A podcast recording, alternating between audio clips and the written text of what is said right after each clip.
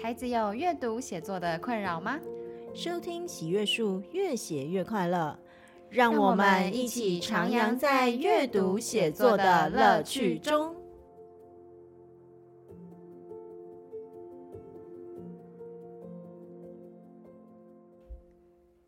Hello，大家好，欢迎收听本周的越写越快乐，我是喜悦树的冠冠老师，我是梁红英老师。今天啊，是我们喜悦小书柜这个新单元的开箱。那在喜悦小书柜这个单元里面呢，我们会介绍我们自己很喜欢，那我们也觉得很适合儿童跟青少年阅读的一些儿少读物。嗯，对。啊，上次我们不是说要邀请另外一位老师，就是来跟我们分享吗？但是呢，因为我我实在是有一本书哈，我觉得一定要。就是把它排在第一本，就是我真的非常非常喜欢它，应该说我跟公公老师都非常非常喜欢它，所以我们迫不及待想要来跟大家介绍哈，所以我们还是决定用这本书来做开箱。哇，那这本让喜悦树梁红英老师这么推荐的书到底是什么书呢？这本书叫做《我们为什么要读书？为什么要工作》。天哪，这个问题听起来真的是一个大灾问呢。对啊，所以其实你知道，我第一次看到这本书的时候，我就觉得这书名也太酷了吧！他居然直接拿一个我们普遍都会就是出现的一个问题作为书名，哎，真是很酷的一本书哦。对啊，而且他其实书名旁边还有一行字，他说：“为了得到幸福，希望你能好好思考这些事情。”但是我就想到啊，嗯，可能在我以前当学生的时候。我好像没有去想过这些事情，哎，因为好像没有时间，然后也没有人可以引导我去思考，嗯，所以我那时候就是看到这本，看完这本书之后，我就觉得哦，很想要穿越时空送给那时候的自己，所以我就很好奇，那梁老师，你以前有没有自己思考过这样的问题啊？当然是没有啊，我觉得我就是那种。呃，做事情有点傻吧？所谓傻的地方就是，哎，我觉得那件事情如果我该做，我就会傻傻把它做好，就把它做完。我不会去思考，就是那么多的为什么。对，那其实也是刚好，就是说，可能我自己在读书啊，或者在工作上面，就是可能都还有一定程度的有方向感。啊，或者是顺利，所以就对于这个东西不是那么常思考。可我在看到这本书的时候，我就觉得我天哪，我真的是好想要介绍给很多，尤其是国中生们看。没错，因为我们两个人都当过国中老师嘛，所以其实我们都很清楚国中生的那种迷茫，非常迷惘跟不安的一段时期。对，没错。然后关于我以前可能没有在思考的这些重要的事情，可是其实。哦、呃，在起码在我在国中生教学的过程里头，我看到非常多国中生对于它里面所提到的这个问题是非常困惑的，就是它会形成一个没有动力的状态，就好像是这本书里面漫画那个准人他的。状态一样，所以我在看到这本书的时候，我超有代入感。不是因为我自己本身，是因为我看到那么多的学生都有这样子的一个状况，所以我就会觉得，天哪！如果可以带更多孩子一起来阅读这一本书，真的实在是，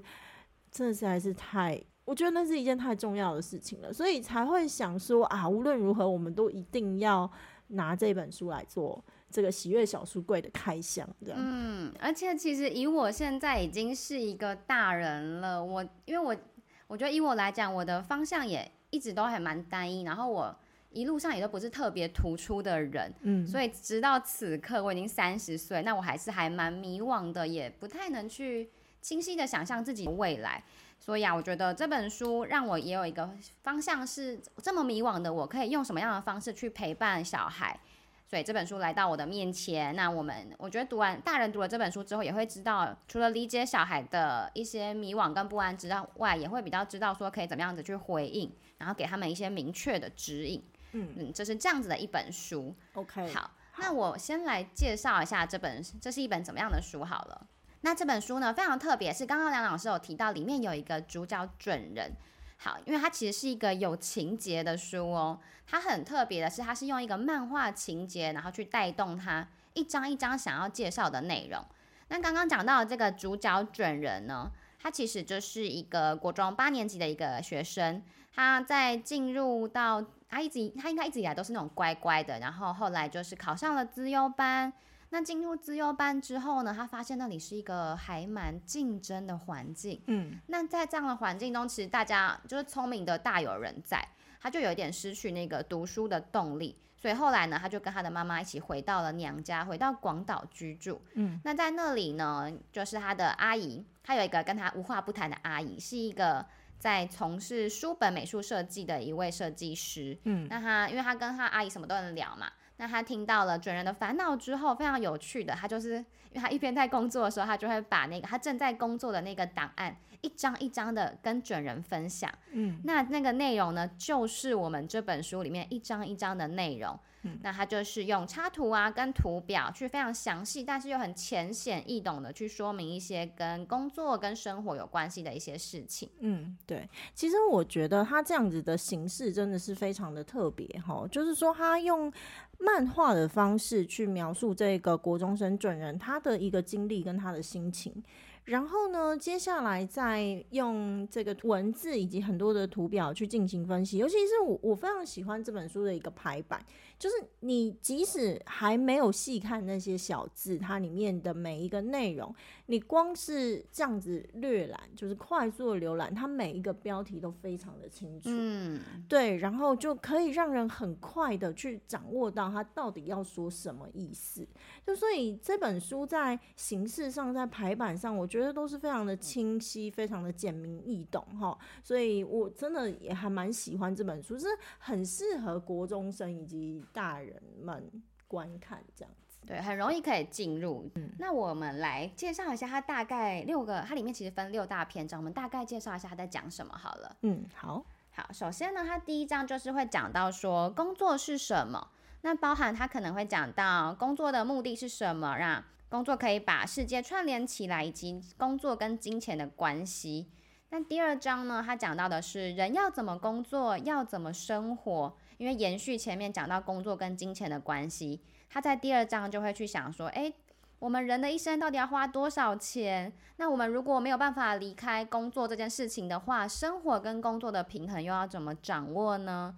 他也会再去介绍说，世界上其实有各式各样的一些工作的类型。到了第三章呢，他开始，我觉得第三章很重要。他开始去讲一件事情是：兴趣真的可以变成工作吗？所以他就是提供读者一个很明确的方向，是我们到底应该怎么样去从喜欢或者从擅长的事物去找到工作的方向。那如果你真的没有兴趣怎么办？那他到底可以怎么做呢？或者是你的工作的方向到底可以怎么寻找？这是第三章的一个内容。嗯，好。那第四章，第四章很有趣，它叫做“什么是幸福的工作”，所以他就讨论到，诶、怎样才能够获得幸福？比如说，有钱就能获得幸福吗？那为了幸福的工作，到底该怎么做呢？要什么样的行为可以让工作更顺利呢？他就在讨论这些东西。接下来第五章我也蛮喜欢，叫做“连大人也不知道的未来工作”。那他就讲到这个时代在变，那包含说这个 AI 时代可能会对我们工作带来什么样的一个影响？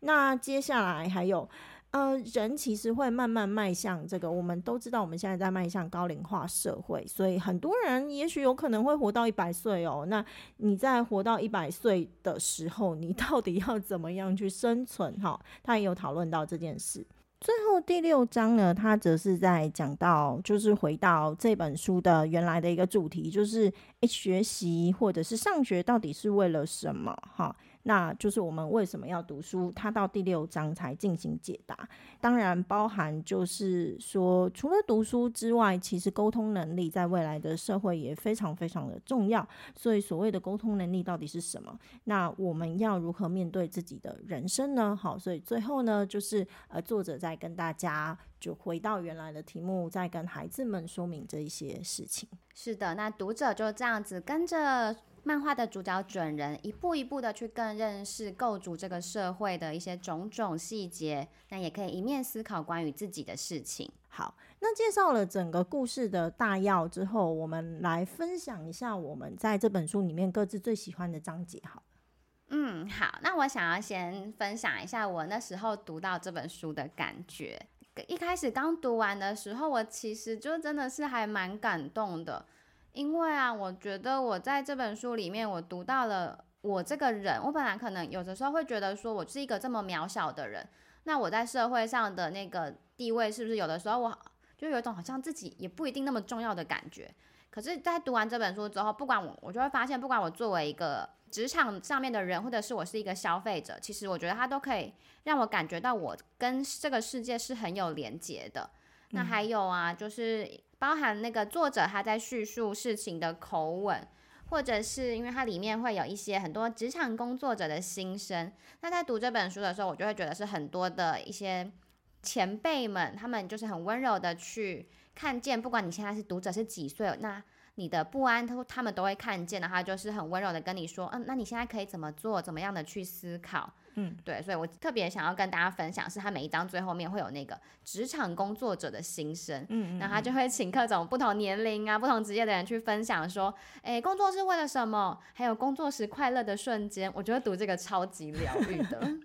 对啊，其实像我自己吧，我在读这本书的时候，虽然他是说呃十五到二十五岁啦，但是我自己觉得这本书真的读到六十五岁都可以，因为。即使我现在都已经一个四十岁的人在读，回过头来看这一些书，其实我们自己在工作上真的无论如何都会遇到很多不顺遂啊，怀疑自己、怀疑人生的时刻啊。对，那这本书真的充满一种正能量，就是说他会带你看到很多，用另外一个角度看到一些好的面相。那有的时候真的是看一看，也可以有一种回到初心的感觉，就是。做的很迷茫的时候，那回过头来再去想想看里面所点到的这一些重要的问题，然后接下来他的一些鼓励跟激励，会让我们自己在工作之时感到很困顿的时候，都倍感安慰。对，我还对我还蛮惊讶，我本来以为它就是一个工具书，然后知识型漫画，但没想到真的对 充满正能量。我我自己真的是在读的时候，尤其是。有的时候真的会在工作上卡住或很困顿的时候，会怀疑，就是啊，非常对，都会觉得看一看都觉得哇，好想掉眼泪哦。对，所以我真的觉得现在真的啊、呃，每一个我觉得在这个社会上生存不不容易啦。那很多大人们工作其实也都非常的辛苦哈，所以不要只是丢给你的孩子，你可以自己看看，其实你也会觉得非常的感动。嗯，非常推荐可以一起阅读。是是是。那梁老师，你在这本书里面，你有没有就是印象比较深刻的章节？我自己印象比较深刻的章节，应该是就是第一单元，就是那个第一章。我觉得这个开头，他的开头其实真的还蛮厉害的，就是说他有。他真的完全是有打到我，因为呢，我觉得他在这里面讲到说，他开始的第一章，他就跟我们说，工作的目的其实是为了帮助别人。哦，对，对，说真的，其实我知道我自己的工作很常在帮助别人，可是实际上我没有思考过这一件事情，嗯、我也没有从这个角度去思考工作这件事，因为我觉得再怎么样，对大部分人来说，工作就是为了赚钱。对不对？对，我们大部分就是会对啦，就是啊，没错，对，没错，就是。可是，呃，其实人生存是需要意义的。嗯、就是当我知道我在做的某一些事情是有意义的话，我就会更有动力做下去。对，今天他用一个真的是切一个，不只是现实层面，不是为了赚钱这件事情，而是人生存的意义层面来讨论工作。我真的觉得非常的感动，尤其呢，他在一之三的时候哦，他就直接点到一件事情。他在一之三，他就直接说，呃，工作跟金钱的关系是付钱是为了表达感谢的心意。哦，我对这个也非常的感动，我就觉得哦，我以后购物的时候都觉得啊，很棒，我在表达我的谢意。对，我真的是没有思考过这件事情哎，就是说原来付钱是这么伟大的一件事情。对，那。那个会让我完全改变，就是思考这件事情的态度跟角度。对，就是我自己在读到第一章，我觉得真的非常的 shock，所以我就觉得哇，好想要推荐更多人来阅读这本书。嗯，那我自己，我目前现在想到第一个，我印象非常深刻的是第三章。第三章它的标题是。呃，兴趣真的可以变成工作吗？首先，我觉得这是非常实用的一个章节，嗯，因为他在里面就是他跟你讲说，你怎么样子可以在从你就学的期间，你可以找到你自己喜欢的、擅长的事情，然后你可以用什么方式去思考，哎，我的喜欢的这个事情，它可能跟哪一些职业是有连接的？我觉得这个超实用，嗯，而且其实还有一个重点是，我们刚刚一直讲说它很疗愈、很温柔，因为在这样子的一个我说很实用的章节里面呢，他讲到说。诶，如果你现在还没有找到你喜欢或擅长的事情，也不用着急哦。最重要的是你要去开启雷达，然后去多方的阅读。那你在各种阅读中，如果你感到好奇或觉得诶好像蛮有趣的时候，就可以再去研究那件事背后的牵涉的一些工作，这样子。所以我觉得这个非常实用。嗯，那我们等下后面也会讲到，所以我就是有跟我们这边的学生分享这个章节。嗯，而我觉得在这一章呢，以对我现在的我来读的话，我我自己很喜欢的地方是。他有讲到说，只靠喜欢和想做是没有办法支撑工作的。嗯，对，因为我们我我觉得我算幸运啦，因为我现在做的工作是我自己真的很喜欢的。可是有的时候工作中也不一定时时刻刻都会喜欢，那有时候就开始怀疑自己。嗯，不过他有提醒我们说。你就是把眼光放远一点，你就做好眼前的工作，嗯，就是每一秒每一刻都好好的去专注的面对眼前的任务，这样子就可以在慢慢的前进，跟找到自己的方向。嗯，好，是对。那第二个的话呢，他有讲到说你的喜好可能像是，那他说你的喜好可以跟工作连接，嗯，像是我就想到啊，我可能从小我就是，嗯，因为我的兴趣比较单一，那我可能就是喜欢阅读、喜欢写作等等的，嗯，然后喜欢看电影。嗯，可是我就会有一点点觉得说，哦，我虽然喜欢，可是我都没有表现特别好啊。是，哦，那我可以怎么办呢？那他这边就是他在这一章里面就有讲到说，怎么样是把喜好和工作产生连接。嗯，你可能不一定要成为很厉害的作家，你不一定要成为一个什么很厉害的教育工作者啊之类，就不用到非常的厉害。可是你可以把你的喜好跟工作连接在一起，所以就是像是我们可能会。在课堂上，然后放我自己喜欢的影展的片，跟小孩分享啊，等等的。嗯，我觉得就是像这样。这个地方其实这个章节我自己也还蛮大开眼界的地方是在，就是他喜欢这个东西，我们常常会很单一的去思考。比如说我喜欢足球，嗯，我就当什么足球运动员，仿佛只有这个。可是他就打在。打开你的思考，说不不不，如果你喜欢足球的话，你未来可能也可以当一个体育播报员啊，嗯，你也可以去跟那个销售相关的这个产品等等之类的，哦，对，对，所以实际上，呃。你有很多种可能性，就是职业不是只有那么窄，就是哦喜欢足球就去当一个运动员这样，他去破除了那一个很直线思考的可能。对，那这个地方其实这个章节也是我觉得读起来对孩子们来说应该会非常有收获的地方。嗯，然后讲到你可以在那个领域，然后再去做自己可以做的小小的事情，这样子，是，或者是他也有讲到说。嗯，如果你就是你开始做一个工作，但这个工作可能对你来讲并不是那么的全部都是你的兴趣的话，那要怎么样把工作变成喜好？那就是说，你可以去思考说，我什么时候会感到喜悦？那我什么时候会感觉到被感谢、被需要？我觉得这个这部分真的对职场人 都是非常的有帮助。对啊，而且他不只有讲到喜欢他。同时有讲到说，哎，你可以从喜欢的事找到工作方向，也可以从擅长的事物找到工作的方向。嗯，对。对，所以其实很大概，我觉得很多人在挑工作都不外乎是这两个方向去思考。对，所以他讲的真的非常的全面。那除了这之外，你还有没有哪个特别喜欢的部分？哦，还有我特别喜欢的部分呢，在五之四这个，他这边讲的是。人生一百岁时代的生存方式，人生一百岁时代，所以我们即将要可以活到一百岁了吗？对，非常的漫长，就就是延续我刚刚讲的，我可能现在虽然就是已经在工作，那我。我但我觉得好像还是会非常的有点不知道，有点难以想象自己的未来会长什么样子。一百岁等于你七十年，对啊，你接下来好像还有七十年要活，有点久。对，那在所以在这章里面，他就是讲的很重要一个点是，他说不管怎么样，总之，你现在不管你几岁，你都要保持一个有勇于挑战，然后靠自己的力量去不断的充实自己。嗯，那他也讲到说，你就是以自己有兴趣跟关心的事物为中心，去拓展活动的范围。所以我就是想到说，嗯，我现在像我现在，我刚刚说我喜欢写作，虽然就是可能没有那么的厉害，可是我现在就是有找到一个我可以持续去上的写作课，然后就是。跟我的同学组成一个团体，这样我就觉得，嗯，我现在就已经在做这件事情了，嗯。嗯，然后啊，哦，我想要分享一下那个，在我们那堂写作课上啊，那我们的一个老师是曹丽娟老师，嗯，好，那曹丽娟老师她有在课堂上跟我们分享说，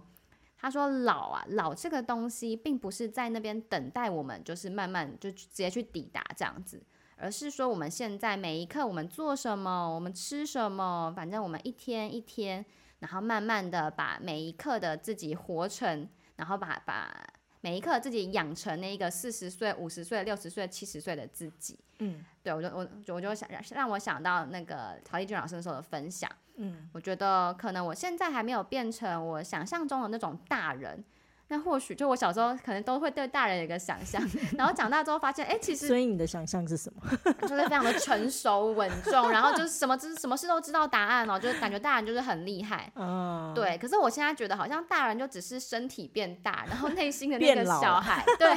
内心的问题好像都还是功能衰退中而已。对啊，所以我读完这章，我就会觉得，或许就是那个大人并不存在，因为成人感觉他就是一个过程，我们就是在慢慢的去。更成为自己，成为一个成熟的人。嗯、对，我就是正在努力中。这样。OK，光光老师分享的这个是第五章，这第五章其实我也还蛮喜欢的，就是他在讲到关于未来这一件事情。嗯、对，那这个日本，他我觉得他会讲到一百岁，这是真的还蛮蛮正常，因为日本的高龄化社会很。很很对对对，很高龄，迈入超高龄化社会了，嗯、所以其实很多人都相当的长寿哈，所以他们是势必得要面对这样子的问题。那这个东西当然对老老对很多人来说是比较远一点，但是呢，有一个很近的。东西他也有谈到，就是已经近在眼前，叫做 AI 时代啊，是对，在这个章节里面啊，其实就是另外一个让我印象深刻的，应该是说这本书里面让我印象深刻，就是这个章节里面他也有谈到 AI 与工作。那虽然只有透过一小节，可我在翻的时候，我会觉得，哎，对孩子来说。等于是 AI 这个东西，它是不可避免的，而且，呃，我们其实对 AI 比较有感觉，大概是去年底到今年啊，ChatGPT。对，可是这一本书它其实是早于这个时间这个出现，所以他在编写的时候，他已经把这一件事情构想进去，我觉得是很有前瞻性的一本书。那他也介绍孩子们说，哎，这个 AI 时代要来了，那 AI 有可能会如何的影响我们的工作？因为大家知道人机协作时代基本上已经到来了哈，那对于这一块呢，他也提前告知孩子们，那我觉得这真的是很棒的一个分享，对对，这个也是我另外一个印象很深刻的部分。那所以因此我们就真的觉得这本书很好嘛，我们就都有把它摆进自己的课程之中。对，光光老师，你要不要先分享一下？就是嗯、呃，你是怎么透过课程来跟孩子们，就是，诶，应该是说透过这一本书来跟孩子们交流互动。好，那我的那堂课呢，它就是五到八年级的一个写作课。那我们其实就是两个小时的写作课嘛。那他那堂课我就直接把主题定掉为我们在思考为什么要学习这件事情。嗯，那那堂课的一开始呢，我们就是先让大家分享学习这个这个听到这个词，嗯，你会联想到什么画面或者是什么样的感受？嗯，嗯，那很有趣的是那时候他们可能有的人会想到的是在教室里面，然后非常可能痛苦跟煎熬的，但也有人分享到的是他在也是在教室里面，不过因为有讨论。或者是他自己在家里面，然后研究自己喜欢的事情的一些画面，嗯，所以我们就是先对学习有一些感受之后呢，那我接下来就是跟他们带到这本书里面的其中的两个章节。那第一个的话就是我们直接先看六之一的为什么要学习，为什么要上学。我们先透过这个阅读，然后去让他们思考一下为什么要学习。那另外，我也跟他们分享的是三之一的从喜欢的事物找到工作的方向，嗯，就也让他们知道说，哦，我现在可以先怎么开始。所以其实那那一天呢，最后我们写的东西就是有一点是在读完这两个短短的章节之后，那他们去想说，现阶段的我，高年级、国中阶段，我可以在学校的学习中，那我可以做什么，然后来慢慢的更接近自己想要成为的那个样子。嗯，那后来呢，就是小孩交回来的这些作品里面，他们可能就是会。因此而发现说，哦，其实现在学校的学习就是在帮他们的人生打好地基，嗯，或者是有另外一个很有趣的小孩，因为他非常的喜欢乐高，是他的梦想是成为乐高设计师，嗯嗯嗯，对，所以他就真的很具体的去想说，嗯，我现在在学校我都跟小孩混在一起，所以我可能以后就是会比较知道小孩在想什么。嗯、就是我对是对于设计乐高有帮助，对，那我就跟他讲说啊，那你就是可能到到你可以成为设计师的时候，你也要去知道那时候的小孩喜欢什么，嗯，对。那另外一个他就是有说，呃，在学校中，因为有很多的就是有那个英文的学习、语言的学习，所以呢，未来他可能想要有一些跨国的工作或是出国工作什么的，因为乐高是一个外国的品牌嘛，嗯，那他就觉得哦，这个也都很有帮助，所以他们就是可以开始想一些可能现在想。现在你们听起来可能会觉得还是有一点点天真，可是我觉得这已经很棒，就是已经有一个开始，他们去思考。对，是啊，对对对。所以那堂课的话，就是我觉得我让他们读这两个章节，主要是让他们知道说，诶，有这样子一本书哦，那你们接下来有需要的时候，可能可以去给你一些指引啊，跟一些陪伴，嗯，就是那堂课我们大概做的事情。对，其实说真的啦，国中这一个阶段，他在长成自我，他其实就是在发展成一个自我的一个过程哦。所以要怎么样，应该是说探索自我，本来就是国中这一个阶段非常重要的一件事情。嗯，那探索自我，包含除了我自己喜欢什么、擅长什么之外，最重要的就是我未我的未来何去何从，然后我生存的意义到底是为了什么？嗯，对，那。当然，我们现在可能都会给他一个很肤浅，好啦，很直接、很直接的目标啊。的年纪小就叫成绩，然后年纪大就叫赚钱，对，对不对？就是 for money 这样子，就是最简单粗暴的一个目标。对，但真的是这个，这个真的是简单粗暴，就是说它很现实，没有错。可是对于我们内心的很多东西，其实它远远不够。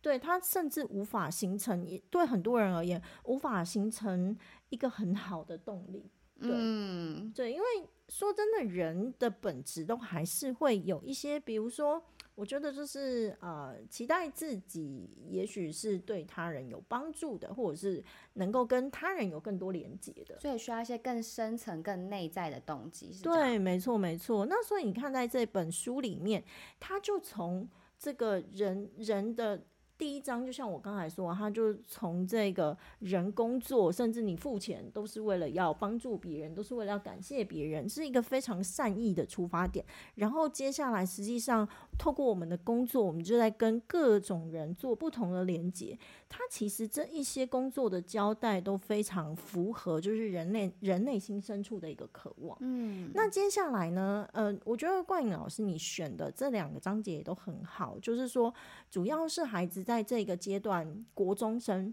他们真的最迷茫的一件事，就是我到底为了什么要读书？对，那这些东西可能未来都学不到啊，可能都用不上啊，你知道？那我是为什么要读书？真的是，啊，几乎所有国中生都会，不管他有没有表现出来这个问题，他都会怀疑过一轮啊。对，没错，尤其是当那个念书或准备考试的过程真的很苦的时候。对，我记得我以前在陪孩子们考试的时候，也曾经经历过这样子的一个一个一个过程。我跟大家分享一下，以前我曾经就是我们自己班的孩子在准备国三，然后当时有一个还蛮聪明的孩子，那其实他如果好好准备的话呢，他也可以考得还不错。但是很明显，他在那一段时间就有一点失去动力，失去动力，失去读书的动力。对，那。有一次我就叫他过，因为他那段时间就是读书读的意兴阑珊然后，可成绩就是都爬不起来这样。那我就觉得，哎、欸，这孩子可能内心有一些事情，我就叫他来谈谈。那接下来我就问他说：“哎、那个某某，你你你为什么觉得最近好像我看你读书好像有点 就是不是那么就是不是那么积极，好像内心有一些东西，你你在想什么？”那他就跟我说啊，他觉得除了读这些东西很有用，很没有用之外，就是他也不知道这对他未来是未来的工作有什么帮助。那我就说，那你以后想要做什么？他说：“嗯，我想要开个咖啡店吧。”嗯，对。那当然，假设他想要开个咖啡店的话，你可以想象一下，他 居然在读那些什么自然社会，真的是一点帮助都没有，嗯、对不对？那后来我就说：“哦，这样子哦，好。那我们来想象，你以后要开一个咖啡店，好。那你是想要一出社会马上就开咖啡店吗？”他说：“嗯，好像也不是，我可能要先去工作一下，然后累积一些经验。”然后或者是累积一些可以开发咖啡店的资本，那我再来开咖啡店。啊，对，我就说哦好，所以你还是要出来先工作嘛，对不对？那你觉得先工作，你去你你接下来我就开始引导他去思考这一件事情。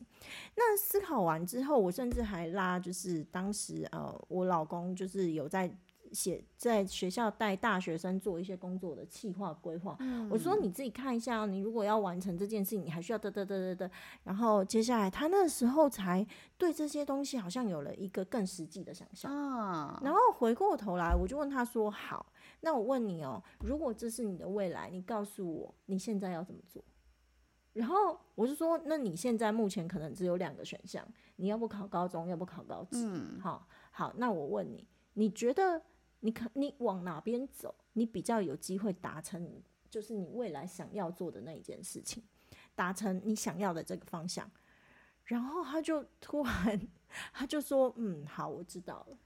从那天开始，我跟你说，他的整个学习态度就都变了。嗯、对，然后之后其实这个孩子的学习状态就稳定下来。那之后他的确也考到了不错的成绩，就是上了一间在他的实力。实呃实力左右的一间学校，就是正常发挥这样子。对于这个孩子，当然他现在在做什么，我是不太清楚啦。但是我觉得这这个例子也让我自己印象蛮深刻的，就是我我觉得成绩真的是，尤其在国中生这一个阶段，尤其对越聪明的孩子越是这样，就是已经无法成为他们一个努力的目标。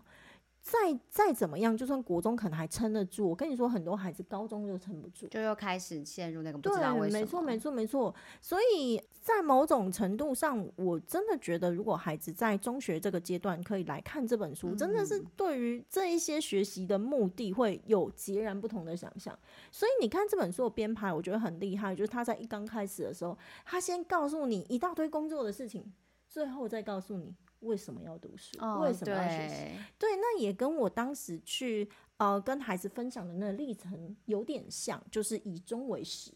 对，嗯、就是像我们自己做课程设计，也都会先想清楚，我这一这一堂课我可能要带领孩子学到哪些东西，到哪一个目标，完成怎样的事情，我再回过头来做我的一个课程以及教学的设计嘛。嗯、对，那所以呃，我我觉得就是说。包含冠颖老师在分享的这两个章节，其实对很多孩子们来说都是非常重要的章节。而且我想到它里面还有一个那个调查，就是日，他从日本的职场人调查说，他们毕业之后，然后。回去投票的时候，他们觉得现在现在回想那时候在学校的学科哪几个最重要的那个，对，就让我想到刚刚梁老师对那个学生的引导。嗯嗯嗯嗯嗯。所以，而且它里面还有，就是你你跟孩子分享的那个章节里面还有两个部分，嗯，就是他有把两种学生哦，对对，A 跟 B，对，对，那个我们在课堂上讨论的时候，学生也都蛮有感觉的。对，就是一个老师，你要不要介绍一下，就是 A 学生跟 B 学生有什么样的不同？哦，就是主要他那个 A 跟 B 的话，一个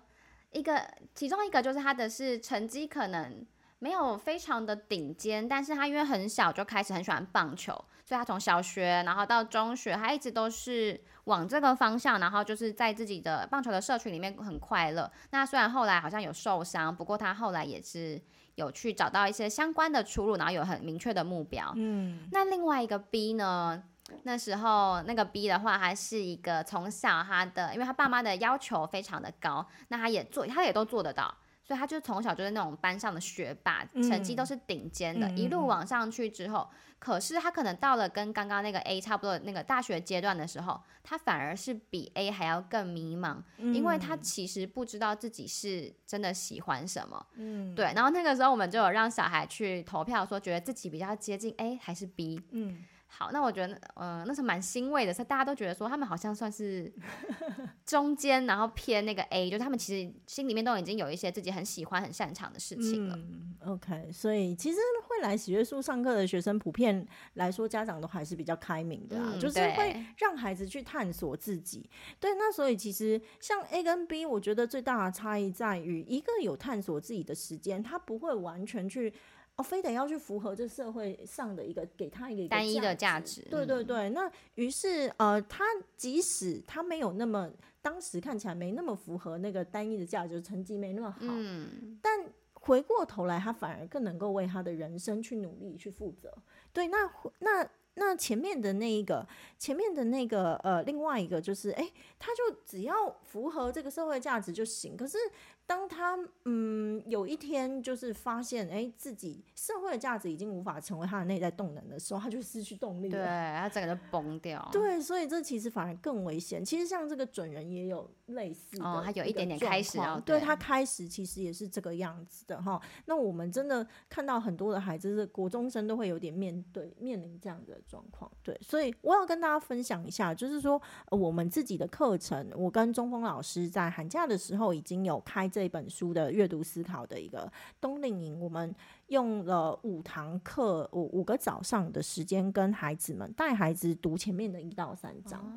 光是这个部分，其实孩子就回馈非常的好。那其中有一个就是属于那种成绩很好的女生，然后她也是你知道成绩很好，自我要求越高，哦，我觉得她真的标准的准人那一种 准人型。对，就是进到那个越越加竞争的国中之后，她人生就会开始变得很焦虑。对，那他也不太确定，因为功课难度变高了，他好像得要付出更多的努力才可以达到他的这个期望。可是说真的，就是在不见得达得到期望的状态底下，他又不确定他此刻的努力到底可以带他通往何方。哦，对，那他就会更加的，你知道，内心的焦虑感就更大。我觉得这真的是现在很多国中生普遍的一种感受，对。那他在读完这本书之后，他真的觉得给了他很大的帮助，就是他更有时间去思考，而且理清自己可能真的要的是什么，或者是哪一些东西在他从现在升学的旅旅途之中就要去累积。就要去注意，就要去思考，才能够帮助自己未来真的可以去走到自己想要的一个方向。对，对你，你想这件事情真的是不是越早开始越好？所以从能够从国中开始，就是一件多么重要的事情。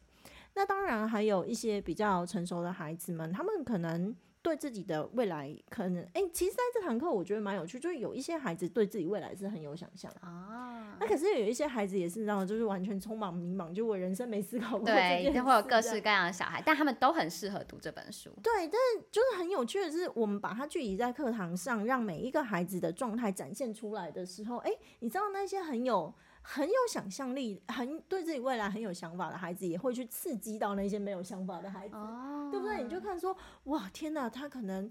年纪跟我差不多，或者是大我个一两岁，他就已经想了这么多了。然后自己有一些，有些时候，我觉得就是说。呃，就算他没开始，作为一个刺激也很不错。嗯，所以除了自己读，如果让他们一起读这本书，其实反而那个刺激也会更多。对，没错，没错。所以就会很想要推荐大家哈，就是家长可以带着孩子读，然后老师可以带着学生读，大家可以一起好好的去讨论思考。那像我，我跟中光老师自己在带这本书的时候呢，我们大概有两种方向，一个就是说，哎，里面有一些新，有一些他在做资料整理，比如说工作类型的时候，嗯，我们就会。透过这一类型的去带孩子做心智图的整理，哦，对，就是可以顺便把一些学习的方法带进来。那可是其实绝大多数我们都还是让孩子看完内容之后，把它连接到自己的自身。对，就是那你呢？你有没有想要做什么事情啊？那哎，你觉得呃，比如说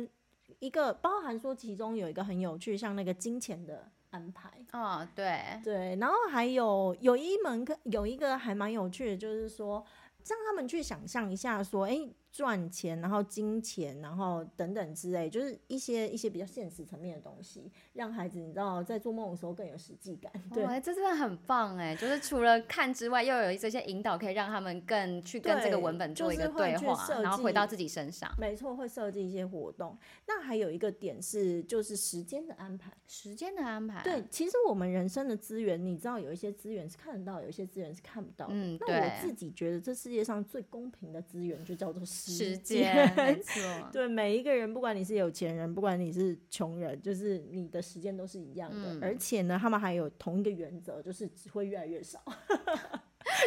对，多公平啊！我觉得这世界上最公平的就是时间了。对，那每一个人的时间都有限。那我就请他们，我记得有一堂课，我觉得蛮有趣，我就请他们回去先去访问自己的父母哦，然后让自己的父母就是讲一下自己的工作时间的安排，生活以及工作时间的安排，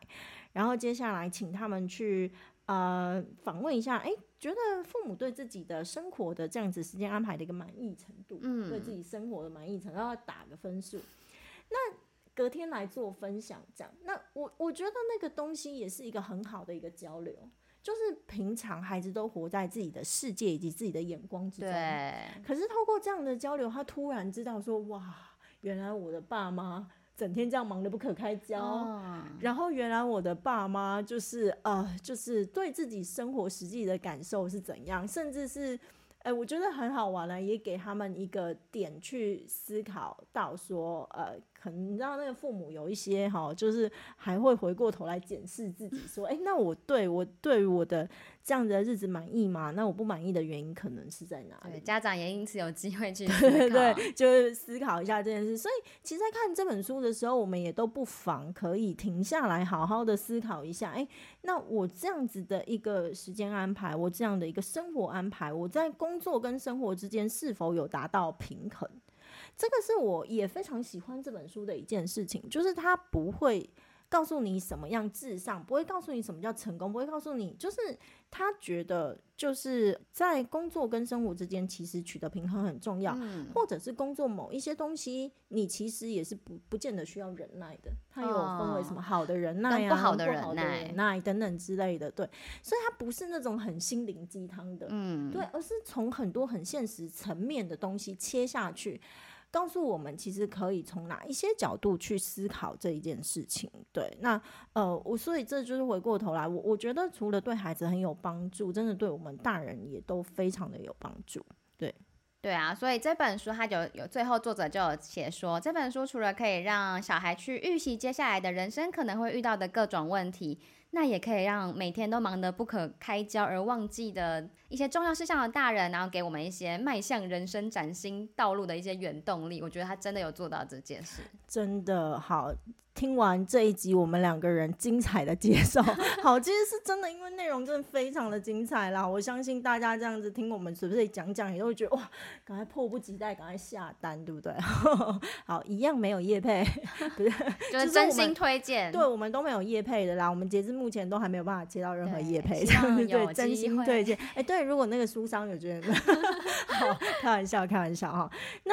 所以说，其实在，在在这一本书，呃，还是回到那个原来的，就是我们很高兴可以拿这本书来做我们的小书柜的开箱，对，因为。我相信他真的会帮助到非常非常多的人，不管是大人还是孩子。那诚挚的，最后我还是要再 repeat 一遍，真的很诚挚的推荐大人可以读书给，就是买这本书给孩子读，然后你自己也要读一读，因为相信你在这个过程里头一定也会有非常多的感触以及感受。啊，老师们看完也可以，尤其是国中老师哈，如果你觉得你的学生这个学习都很没有动力，来试试看带他读这本书，让他用。不同的眼光，重新去思考这个世界，以及思考自己的人生。我相信，其实你知道，他有很多的内在动能，更有机会会被挖掘出来。对，我甚至觉得，每一间教室跟每一个家庭都可以摆这样一本书，它是可以陪伴我们很多很很久的。真的，真的，买起来，买起来！那个老师们，那个学校搬书，赶快推荐一下哈！这本书真的一定要拿来作为搬书。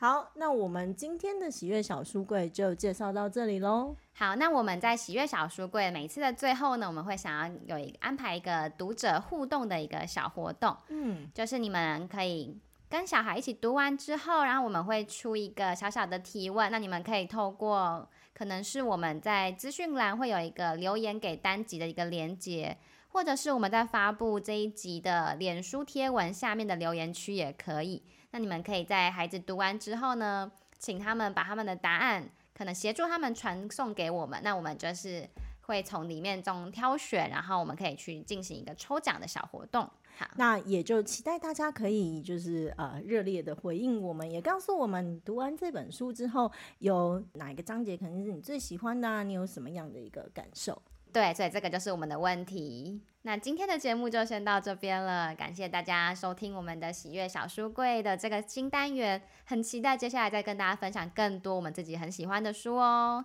那如果你希望也可以由我们来带领孩子一起共读这一本《我们为什么要读书？为什么要工作？》，我跟中峰老师在这一个暑假也有开十天的这个营队线上的课程，来带大家一起共读这一本书，也欢迎孩子们一起参与哦。那我们今天的节目就到这边喽，拜拜，拜拜。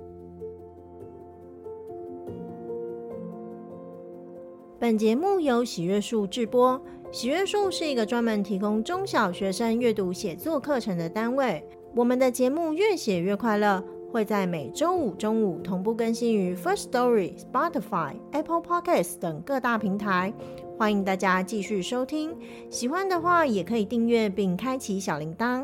那今天的节目就先到这里喽，我们下次空中再见，拜拜。